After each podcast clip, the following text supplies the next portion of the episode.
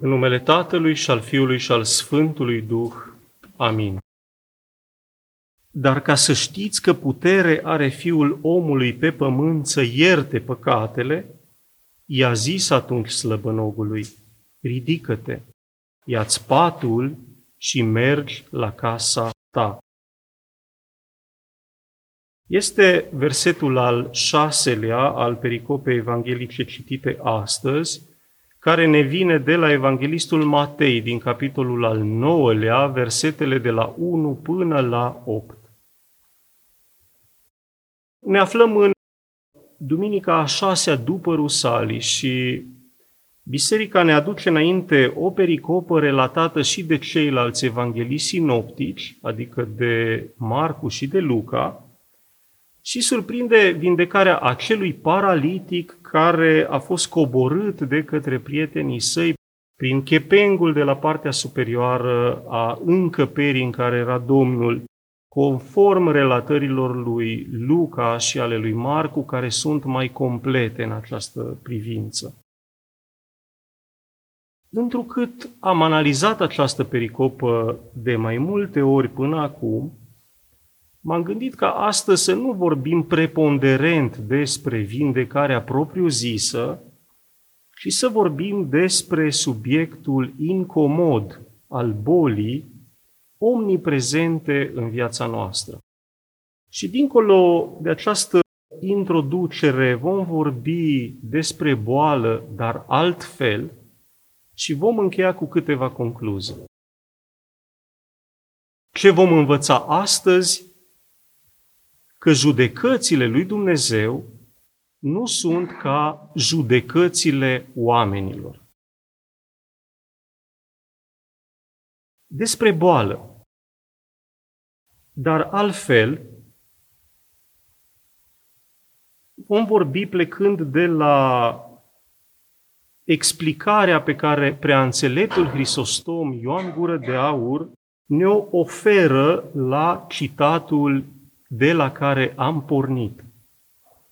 Și ne spune Sfântul Ioan că Domnul voia să le arate cărturarilor prezenți, dar și celor din jur, că El are această putere nemai întâlnită de a ierta păcatele.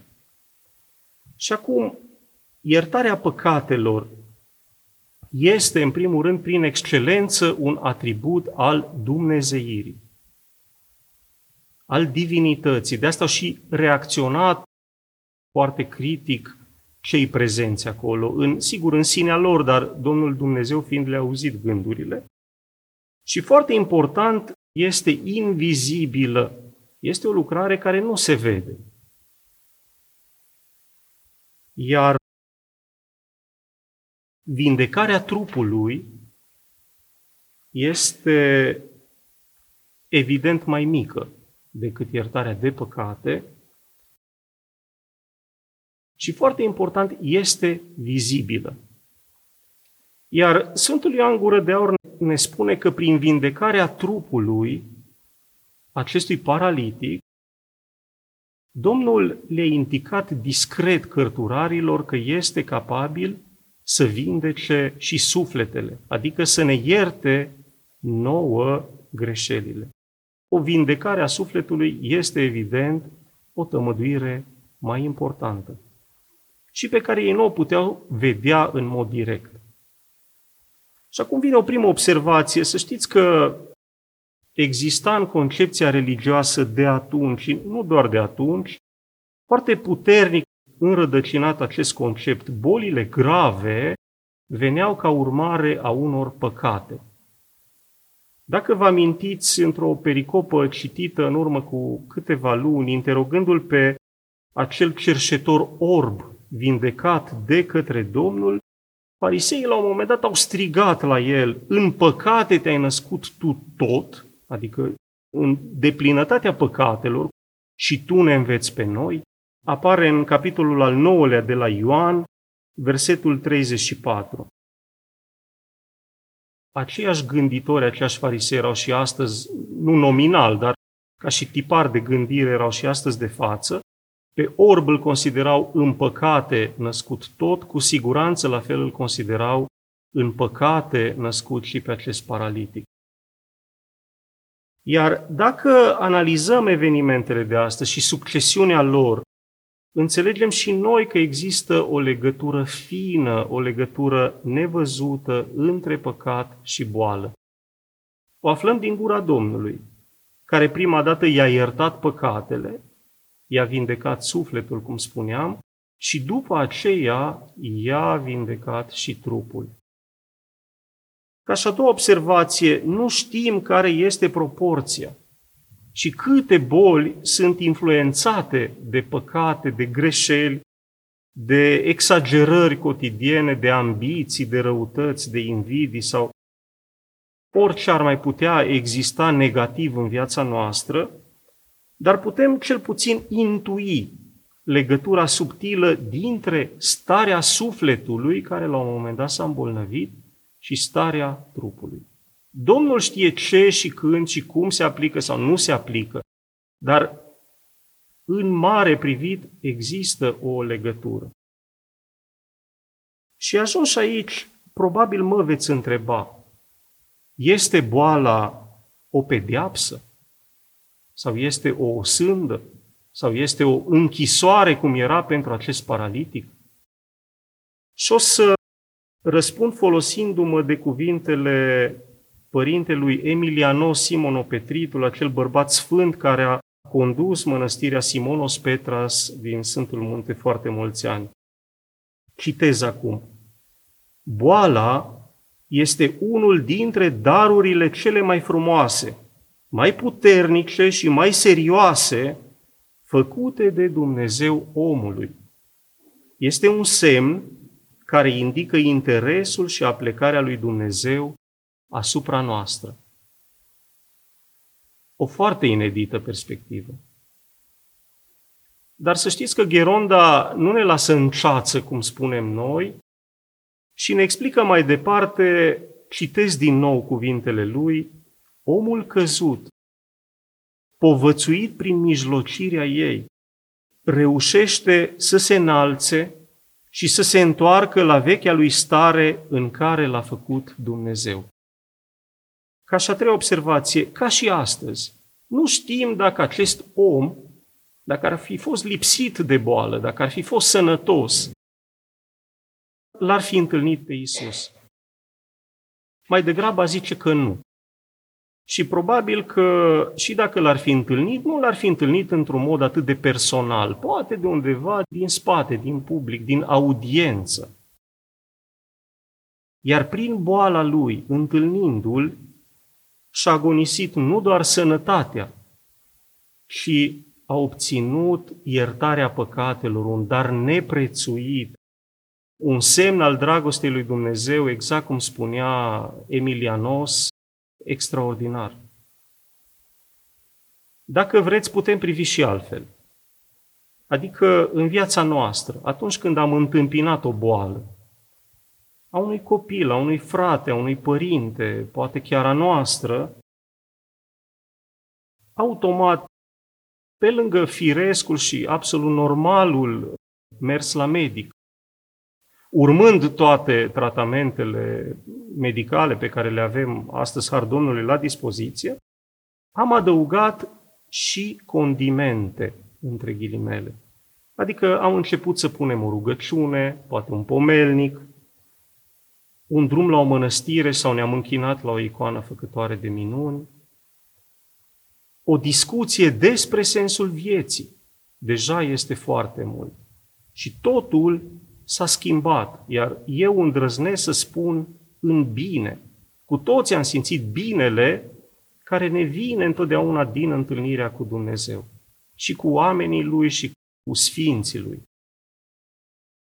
Iar Emilianos spune în continuare, argumentându-și această idee, citesc din nou, durerea este însoțitorul și vehiculul care îl conduc pe om neîncetat înaintea dumnezeirii celei în trei sori.